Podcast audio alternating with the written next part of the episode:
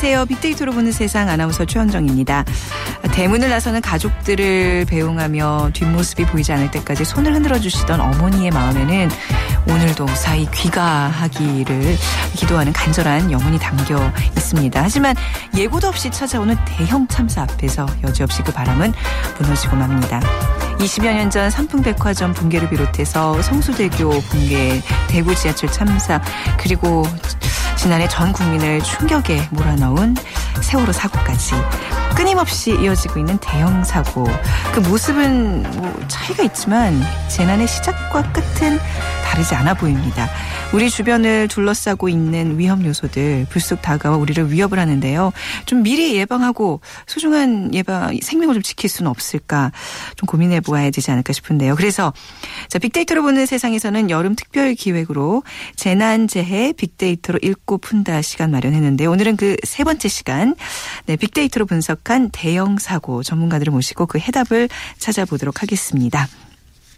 자, 먼저 빅데이터 상에서는 어떻게 분석이 돼 있을지 좀 자세히 알아보도록 하죠. 위키프레스의 정영진 편집장과 함께하겠습니다. 안녕하세요. 네, 안녕하세요. 정영진입니다. 네. 아, 대형 사고로 인한 피해들 좀 네. 알아볼 텐데요. 아, 사고들이 워낙 다양해요. 그렇습니다. 네. 뭐 그래서 어떤 사고들부터 좀 해봐야 될지 좀 고민인데요. 여튼 네. 그 처음엔 그 화재 사고부터 한번 좀 말씀을 드릴까 합니다. 네. 어, 대형 화재 사고 사건들 네. 보통 세계 3대 화재라고 얘기를 하거든요. 그 로마 대화재, 네. 어, 런던 대화재, 도쿄 대화재 이렇게 이제 어. 3대 대화재를 이제 꼽고 네. 그리고 가끔 이제 시카고 대화재 또 이제 엄청난 어, 피해가 좀 있었는데 어, 뭐 네로 황제가 그 로마 대화재 때 무슨 어, 시를 읊었다 이제 이런 뭐 음. 아마 역사책에서 많이 좀 보셨을 것 같은데 네. 특히 그 런던 대화재에 좀 말씀을 꼭 드리고 싶은 게 네. 런던 대화재가 17세기에 있었거든요. 그 굉장히 런던은 당시에 영국에서 큰 도시였고 네. 어, 그리고 이제 집들이 굉장히 다닥다닥 붙어 있었습니다. 도시화가 빠른 속도로 진행이 되다 보니까 말이죠. 이게 한 빵집 5분에서 이제 불씨가 시작이 됐는데 맨 처음에 그 빵집이 불탈 때 런던 시장이 어, 현장을 방문했다가 어, 화를 내고 집으로 돌아갔습니다. 네. 이렇게 작은 불 때문에 내가 여기까지 와야 되느냐 어. 이런 식이었던 거죠. 그런데 사태가 어. 심각해지니까 예, 예. 이제 왕에게까지 나중에 이제 보고가 올라가게 되는 이런 상황이 됐고 근데 이 왕이 이제 주변 집들을 다 허물어라 이렇게 명령을 하거든요. 네. 더 번지는 걸 막아야 네네네. 되니까요. 그런데 어, 민병대들이 도끼를 들고서 어, 강하게 반대를 하는 겁니다. 음. 아, 왜냐면 왜 우리 집부터 태우냐 다른 집이나 음. 부셔라 음. 이런 식이었던 거죠. 그래서 이제 그렇게 자꾸 지연되는 사이에 불이 어, 번지게 되는 거고요.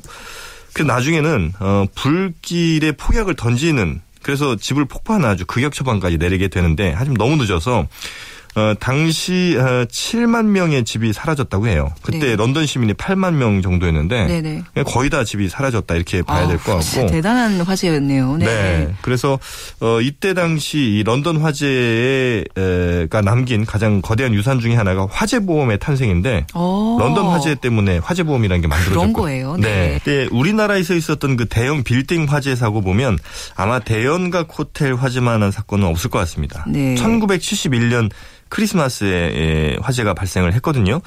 이때 당시에 서울 중구 충무로에 있는데 그 22층 빌딩입니다. 대연각 호텔이 당시에는 거의 가장 높았던 빌딩 22층 빌딩인데요. 이때 어, 호텔 안에서 어, 커피숍의 그 프로판 가스가 폭발해서 화재가 발생하게 되는데 내장재가 너무 불타기 좋은 내장재들이었습니다. 그러니까 한지로 벽을 발랐고 또 나무가 굉장히 이제 고급스럽게 내장이 돼 있다 보니까 이 대연각 호텔은 엄청나게 이제 화재에 좀 취약했었던 것이고 네. 어, 특히 뭐 계단에 방화문도 잘 설치가 돼 있지 않아서 이 탈출로가 어, 거의 뭐 불의 이동로처럼 이렇게 됐고요. 또 비상계단 스프링클러도 없었습니다. 엘리베이터에 비상장치도 전혀 돼 있지 않아서 사망자는 어, 크게 늘 수밖에 없었고 어, 그리고 뭐 박정희 대통령 당시에 이 박정희 네. 대통령이 모든 뭐 가능한 경찰력을 다 동원해서 화재 진압을 해라. 네. 어, 그러면서 뭐 수, 수백 명이 넘는 그러니까 소방관만 528명이 됐으니까요. 그뭐 경찰이 750명, 하여튼 뭐 1000명 넘는 사람들이 뭐 주한 음. 미군까지 나중에 가세를 어, 해서 네네. 화재를 진압했는데 어, 결국은 진화에 7시간이나 어, 걸리게 됐습니다. 시체 발굴 수습에도 뭐 18시간 정도가 소요가 아, 네. 됐고 어, 그래서 결국 이제 163명의 사망자가 아, 음. 생겨난 아주 끔찍한 피해가 있었죠. 영화 그 타워링이라는 해외 영화가 네. 간접적으로 이 사건을 또 소개하기도 했었고요. 근데 이런 그 화재들을 겪으면서 그래도 우리도 소방법이라든지 소방 시설들이 획기적으로 좀 발전을 하기 시작을 했죠. 그래서 지금은 이제 뭐 소방 펌프차 같은 것도 도입이 다 돼 있고 어, 공중에서 물을 뿌리는 소방 헬기도 뭐 80년대 이후에 도입이 또 되고 있습니다. 지금 얘기 계속 들으면서 손에 막 땀을 쥐게 돼요. 예, 뭐 지금 눈앞에 펼쳐지는 것처럼 정말 네네. 그 생생한 화재의 현장들을 좀 우리가 가봤는데 화재뿐만 아니라 이제 항공이나 해상에서 벌어지는 사고도 네. 만만치 않잖아요. 그렇습니다. 네. 뭐 이것도 너무 많아서 뭐부터 말씀드려야 될지 네. 모르겠는데 뭐 가장 뭐 아픈 기억으로 남아 있는 건 역시 대한항공 007 사건 같은 경우 항공 사고죠. 네. 어 그리고 그 외에도 뭐 우리나라뿐만 아니라 일본 같은 경우도 뭐 일본 항공 1, 2, 3편 추락 사고 같은 게 있었습니다. 85년에 있었는데 음. 이때 당시 사망자가 520명. 네. 어마어마한 수준의 이 사망자가 있었고요. 어 그리고 이 비행기 사고 같은 경우는 그 자주는 일어나지 않지만 네. 한번 일어나면 어마어마한 피해를 대형 참사죠. 그렇죠. 네, 그리고 네. 생존율이 굉장히 또 낮다는 음, 점 이런 것들도 예. 그래서 이 비행기 항공기 사고 같은 경우는 어떠한 경우에도 사고가 나지 않도록 하여튼 뭐 다른 네. 사고도 물론 안 나야 되겠습니다만 특히나 항공기 사고 같은 경우는 어, 이 사고가 발생하지 않도록 하는 그, 그렇죠. 어, 그 네. 모든 노력이 좀 집중이 좀 돼야 될것 네. 같고요. 네, 이제 항공기 사고뿐만 아니라 사실 우리가 꼭 좀 짚고 넘어가야 되는 거는 네. 해상에서 벌어지는 사고들인 것 같아요. 그렇습니다. 예. 그래서 뭐 어, 해상 사고 특히 네. 이제 해외를 보면요, 뭐 독일의 타이타닉호로 불리는 이 비렐름 구스틀로프호 이 침몰 사고는 사망자가 9천 명. 네. 그러니까 뭐 이건 정말 어떻게 상상할 수 없는 피해가 좀 있었 고요. 그 외에도 뭐 민간 여객선 중에서는 이제 1987년 12월에 필리핀에서 있었던 도나파주 네. 아마 조금 연세 있으신 분들은 더 기억을 잘 하실 것 같은데 음. 이때도 이제 유조선과 여객선이 충돌하면서 최악의 사고로 기록이 좀 될 수밖에 없었고 한 네. 4천 명의 승객들이 물속에서 실종이 좀 됐는데 역시 뭐 해상 사고, 항공 사고 아 정말 벌어지지 않을 방법들 빨리 좀 찾아봐야 되겠습니다. 특히 이제 해상 사고를 꼭 짚고 짚고 넘어가고 싶었던 거는 이제 우리에게 너무나 가슴 아픈 네. 사건으로 남은 이제 세월호 참사 때문에 또한번 더 얘기를 나눠봤습니다. 자, 오늘 빅데이터로 분석한 대형 사고들에 대해서 얘기 들어봤습니다. 오늘 말씀 감사합니다. 네, 고맙습니다. 네, 지금까지 빅데이터 분석가이신 위키프레스의 정용진 편집장과 함께했습니다. 빅데이터로 보는 세상. 여름 특별 기획. 재난재해 빅데이터로 읽고 푼다. 빅데이터로 보는 세상 여름 특별 기획. 자, 오늘은 제 3부 빅데이터로 분석한 대형 사고 편입니다. 자, 좀 사전에 사저 사고 사전에 사고들을 예방하고 피해를 줄일 수 있는 대처 방법에 대해서 음. 이제 본격적으로 얘기 나눠보도록 하겠습니다. 함께 얘기 나눠주실 분들 소개해드리죠. 한국방재안전학교 고문이신 조원철 박사님 그리고 예. 연세대학교 정보산업공학과 박희준 교수님 두 분과 함께하겠습니다. 어서 오십시오. 예, 네. 조원철 박사님 그 제가 미리 입수한 정보에 따르면 항상 비닐 그 봉지를 갖고 다니신다면서요? 예. 비닐 봉지를 지금도 가지고 있습니다. 아 지금 어디 주머니 왼쪽, 있으세요? 왼쪽 주머니 안 주머니에 들어 있는데 왜 들고 다니시는 거죠? 이게 네. 생존 수단이에요. 아 생존 그렇죠. 수단입니다. 네. 화재가 났다든지 네. 가스 누출이 됐다든지 또는 뭐 특별한 그런 그 어. 화생방 사고가 났을 때는 아. 제가 지금 부시덕거립니다만은 네네네. 이게 그냥 코하고 입을 막으면요. 그렇죠, 그렇죠. 바로 네. 한 4, 5분간은 숨을 자유롭게 쉴 수가 있습니다. 네. 재난 상황에서 4, 5분간이라는 건 굉장히 긴 시간입니다. 그렇죠. 도피하는데요. 그래서 중요하기 때문에 이게 무거워서 못 갖고 다닐 사람은 없거든요. 네. 그래서 저는 이걸 항상 갖고 다니고 저만 갖고 다니는 게 아니라 안전 교육을 할 때, 생존 교육을 할 때 아주머니들, 그다음에 네. 학생들, 네. 특히 초등학생들에게 많이 알려주고 있습니다. 그래서 오. 어. 실질적으로 작년 5월 달에 그 경기도 고양시에서 네. 터미널에 큰 화재가 났을 때 이것을 사용했던 아홉 분의 아주머님들 전 전혀 모르는 분입니다. 네. 그분들로부터 감사의 전화를 받고 뭐 여러 가지 재밌는 일이 그 후에 있었습니다. 그렇군요. 아니 근데 이제 그게 크기나 뭐 이런 거는 상관없는 거예요? 작을수록 좋습니다. 작을수록 작을수록 좋은 것이 뭐냐면 네. 코하고 입을 밀폐할 수 있게 가릴 수 있는 거. 크면은 그게 자꾸 이제 자꾸 아. 뭉 잡아야 되기 때문에. 근데 왠지 좀 많은 공기를 그 확보하려면 큰 봉지를 아, 가지고 다니는 그게 오히려 불편합니다. 왜냐하면 상황 발생 시에는 현장에서 이동을 해야 되기 때문에 네. 이동하는데 시야를 가리거든요. 어. 그래서 까만 색깔이 제일 좋습니다. 지금까지 우리가 실험까지 해봤는데. 아, 그 색깔은 왜 그렇죠? 예, 까만 거는 우리 그런 그 위험한 상태에서 네. 심리적으로요 눈에 덜 거슬려요. 네. 다른 색깔 제가 지금 현재는 뭐 우유빛 색깔을 갖고 있습니다만은 예, 네. 요건 반사되면서 네. 상당히 그 방해를 돼요. 그래서 방향을 아. 못 찾는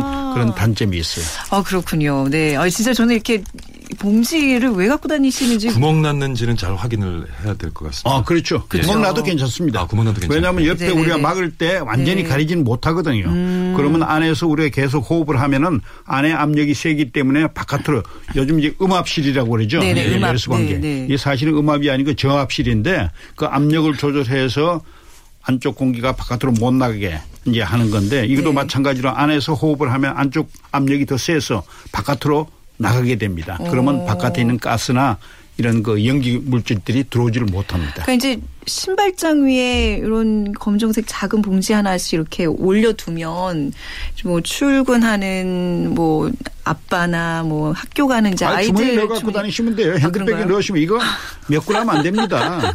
불과 한 4, 5 그램 정도밖에 안 되기 때문에 그렇네요. 갖고 다니시면 불편할 거 없습니다. 야. 오히려 밤에 뭐 회식이 있다든지 해가지고 속이 불편할 때 비상시에도 사용할 수 있고요.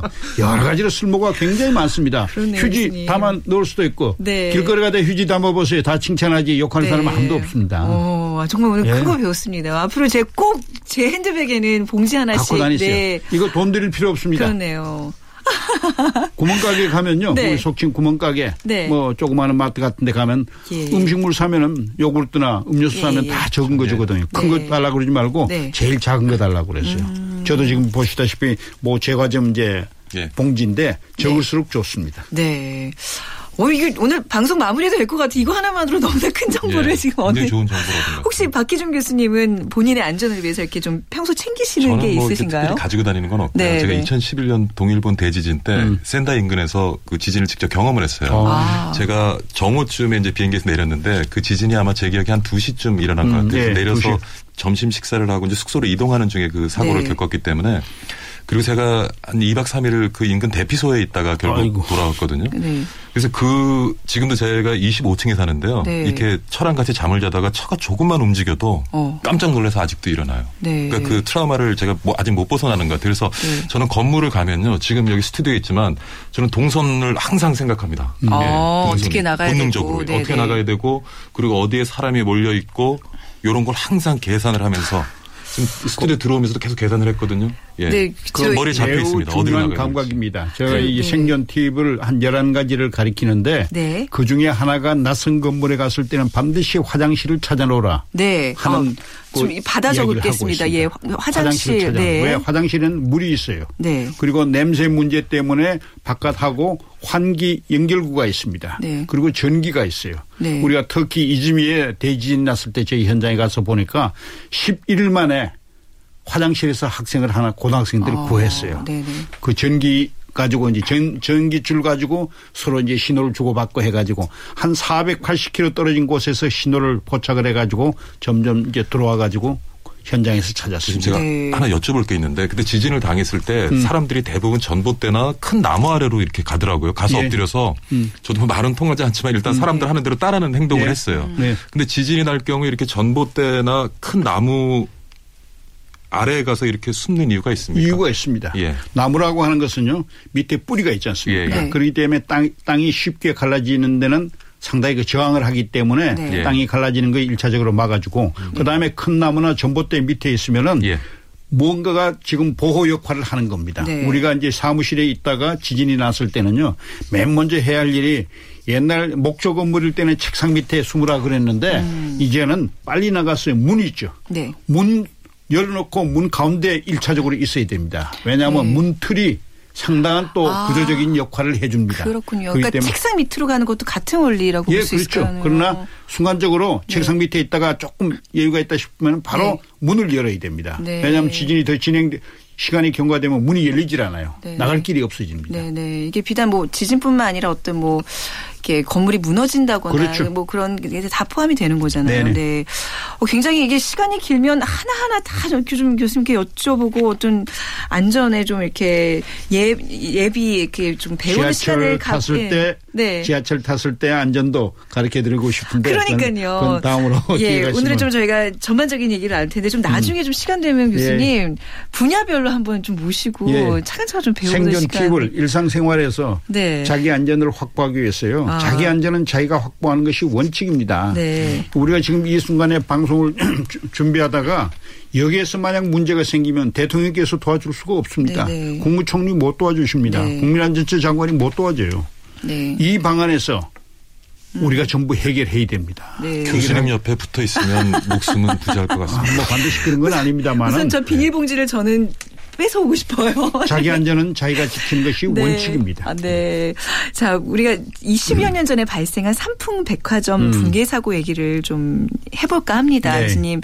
이 소식을 어디서 접하셨는지. 저는 네. 그 6월 29일이 네. 우리 학교에서는 성적을 마감하는 날이었습니다. 그렇죠. 그날. 네. 성적 마감을 하고 한 6시쯤 돼 가지고 네. 제가 연락을 받아 가지고 삼풍 백화점이 붕괴됐다. 그래서 이제 1시간 한 20분쯤 걸려서 현장을 갔죠. 저는 이제 토목 전공이기 때문에 네. 가서 한 일이 뭐냐면은 네. 에, 이 무너진 것을 치우기 위해서는 중장비가 필요합니다. 크레인도 네. 필요하고 포크레인 같은 거. 그래서 저는 이제 서울시에 있는 우리 관계자들하고 중장비를 공급해주는 음. 역할을 어디 이제 개인들이 갖고 있는 걸 빨리 와서 공급을 해줘라 하는 것을 관리해주는. 투입되셨군요. 그렇죠. 교수님 예, 스스로. 예. 아. 그리고 그 다음에 네. 이제 인명 구조하는데 손을 음. 조금 도와줬고요. 이 사고의 가장 큰 문제점은 무엇이었죠? 예. 규정 안, 지, 안 지킨 네. 거죠. 네. 음. 근데 사실 우리가 해외 나가면 우리나라 어떤 그 시공력이나 이런 게 세계 최고라 그러는데 어떻게 이런 사고가 일어난지 전 아직도 이 긴 20년이 지났지만 이해가 안 가요. 네. 1960년대 초에 우리가 해외 진출 네. 사업에 진출해 가지고 지금까지 엄청난 실적을 쌓았고 세계적으로 시공 능력은 뭐 최고로 인정을 받습니다. 네. 왜? 원칙대로 하거든요. 음. 규정대로 하거든요. 그런데 그 규정이 불편한 게 아닙니다. 네네. 흔히들 국내에서는 이 원칙 규정을 아주 불편하고 돈이 많이 드는 걸로 생각을 하는데 네. 물론 돈이 들고 시간이 걸립니다. 그러나 원칙대로 했을 때 세계적인 우리가 평가를 받 는데 음. 국내에 들어오면은 이 규정을 지키고 원칙대로 하고 그다음에 뭐 이런 거 하면은 전부 네. 낭비로 생각하는 겁니다. 음. 안전에 대해서는 낭비로 생각하는 것이 이거는 정부 관료들뿐만 아니라 시민 네. 한 사람 개인에게 이르기까지 전체 우리의 인식이 아직은 그 정도에 머물러 있습니다. 네. 그러니까 지나치다는 개념이 없는 거잖아요. 과잉일수록 그렇죠. 좋은 거잖아요. 그래서 우리가 선제적으로 뭘 한다 그러면 네네. 지금 요즘 메르스와 관계해서 우리가 이제 사회각층 언론이나 정, 정치권에서는 음. 왜 선제적으로 안 했느냐 적극적으로 안 했냐고 이제 지금 네. 와서 이제 원망을 합니다만 네. 이게 또 선제적으로 하면요. 또 문제가 생깁니다. 과잉이라고 예산 집행 뭐 네. 뭐 이런 아, 걸로 그렇죠. 또 예산의 문제가 예, 낭비했다 그러고 네. 예산 집행이 안 됩니다. 예를 들어 미국 같은 데는 바로 비상 예산을 현금을 갖고 와서 지원해 주는 관리들이 있거든요. 네. 9.11 테러 났을 때 네. 제가 가서 현장에 가서 봤습니다만 연방 재무성 비상계획국장이 와가지고 네. 현금을 들고 와서 그날 그날 드는 비용을 음. 밤 10시 되면 정산해 주고 네. 그래야지 11시 업무 다 끝내고 그 다음날 것도 준비하고 네. 그런 비상 조치가 있어야 되는데 우리는 그게 없습니다. 그러니까 재해 재난에 대한 대비가 우리 일반 삶 속에서 보험 같은 것 같아요. 네. 그러니까 음. 일어날 수 있는 위험성에 대해서 보험을 들어서 음. 대비를 하는데 음. 사실 우리도 어려움을 당할 때를 생각해서 보험을 들지만 사실 뭐 어려운 형편에 돈 쪼개 쓰면서 보험 들기 힘들 때가 많거든요. 네. 그러니까 우리가 매번 비슷한 사고가 또다시 반복되는 것이 사고를 당하고 나면 재해 재난에 제대로 대응하기 위해서 투자를 해야 된다고 얘기를 하지만 또 돈쓸 네. 때가 많은 거예요. 정부 입장에서도. 그리고 아까 말씀드린 것처럼 그것이 또 일어나지도 않을 것에 대해서 과도하게 예측을 해서 음. 예산을 갖다 만들고 집행을 하게 되면 또 논란의 소지가 있고요. 음, 진짜 재해보험을 재해보험. 들어가서 자연재해든지 이런 화재보험 네. 이런 보험을 가지고 우리가 공유하고 시간적으로 나눌 수 있는 그런 인식이 있었으면 좋겠습니다. 우리가 좀 해외로 좀 돌려 네. 눈을 시선을 좀 돌려보겠습니다. 그러니까 이런 사고들이라는 거는 뭐 국적 불문, 막 어느 곳에서나 발생할 수 있는 거잖아요. 근데 음. 우리의 재난 관리 시스템과 어떤 해외의 어떤 좋은 예들을 좀 비교하면 어떤 차이가 있을까요? 뭐 사람 사는 세상이니까 또 인재도 발생할 수 있겠죠. 그렇지만 그 규모가 네. 우리가 겪는 인재 그런 사고와 비교가 안 되게 작다는 음. 거죠. 그리고 사고가 발생한 이후에도 그 사고에 대응을 하고 그 사고로 만들어진 피해를 갖다 복구하는 과정에서 굉장히 확연한 차이를 보이는 것 같아요. 네. 아까 교수님 말씀하셨지만 네. 추진 체계에도 굉장히 문제가 있는 것 같고요. 그러니까 사실 재난이 발생하면 굉장히 많은 부처 많은 영역에서 정보가 수집되고 그것이 해석이 되고 그다음에 어떤 의사결정이 돼서 그 현장에 전달이 돼야 되는데 그런 신속한 의사결정을 하는 데 있어서 우리가 충분한 그런 네. 추진 체계를 가지고 있는가 이 점이 굉장히 좀 의문이 되는 것 같습니다. 이제 뭐 각종 참사들 이후에 이제 그런 어떤 그 부서들이 만들어지잖아요. 소방방재청도 예. 있고 음. 국민안전처도 있고 뭐 다 갖춘 것 같아요. 이렇게 얼핏 그런 그 구조를 보면요. 근데 우리 재난관리 시스템 이게 제대로 작동하고 있다고 보십니까 교수님께서는? 아, 아직은 작동이 네. 안 됩니다. 그러나 네. 기본적인 조직은 상당히 이제 갖췄는데 네. 이 재해 재난요. 제가 재해를 먼저 앞세웁니다. 네. 재해 재난은 반드시 비슷한 재해는 반복이 됩니다. 네. 그래서 우리가 그동안에 우리가 겁없이 써왔던 발본색원, 항구 대책, 뿌리 뽑는 정책 이건 있을 음. 수가 없어요. 네. 그다음에 제도, 법률, 뭐 조직 매뉴얼 가지고 이걸 해결되는 게 아닙니다. 그러면 네네. 뭐 우리보다 앞선 나라들이 다 해결했게요. 그렇죠. 네. 아까 우리 교수님 말씀하셨습니다만 네네. 캐나다, 미국, 일본, 뭐 독일 이 재해 재난 관리는 독일하고 오스트리아가 굉장히 앞선 나라입니다. 네. 앞선 나라인데 거기도 다 자연재해부터 각종 시설 재해, 사회적 재해, 그다음에 건강 재해가 다 발생하거든요. 네. 발생하는데 우리는 이제 조직이 사실 이 조직이란 게 91년 4월 23일까지는 우리 재해 관리를 국토부에서 했습니다. 당시 건설부에서 했어요. 그러다가 91년 4월 23일에 이제 내무부로 옮겨와서 오늘의 이제 국민안전처까지 음. 이르는데 비교적 짧은 시간에 조직은 확대가 됐습니다. 확대가 음. 되는데 문제는 이 조직을 맡아서 역할을 해야 되실 분들의 개념이 네.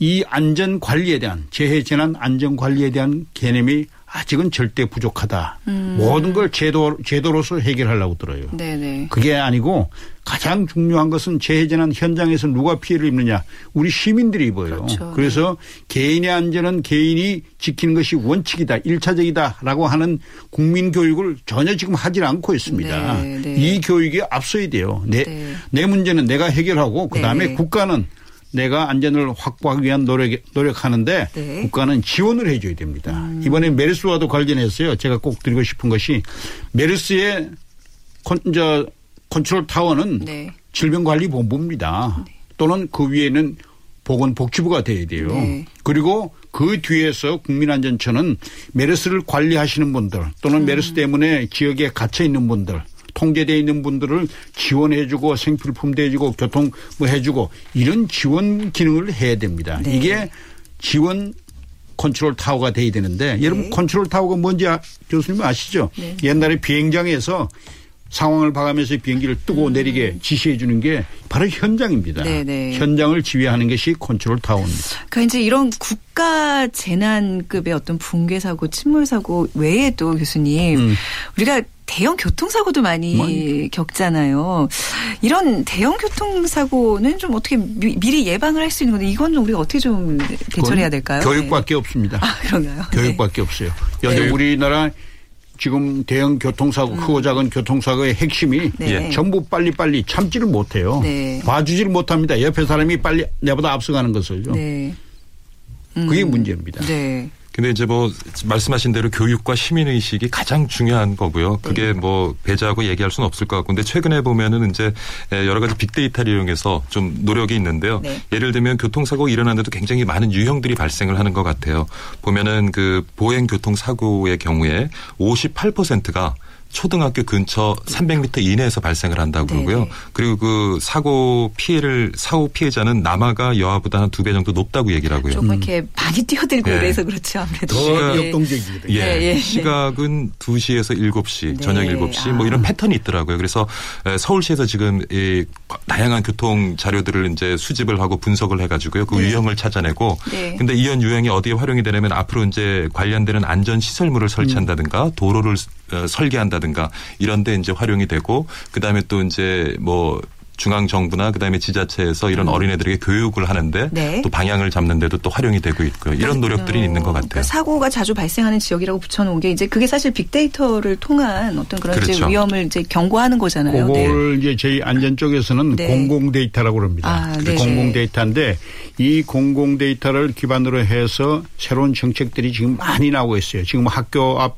이야기를 했는데 거기서 가장 중요한 것이 EU 국가들에서는 지금 어떤 정책을 쓰냐면 학교 앞 그 앞에 도로를요. 예. 아예 아스팔트를 하지 않고 콘크리트를 하지 않고 네. 도로를 갖다 포장을 해버립니다. 아, 도로를 포장을 하면은 어떠한 차도 네. 빨리 달릴 수가 없습니다. 네. 드럭드럭하게. 네. 그렇게 아예 그냥 만들어 버립니다. 그리고 음. 아까 교수님 지적하신 가운데 하나 이제 조금 용어가 이제 조금 언급 안 된 것이 네.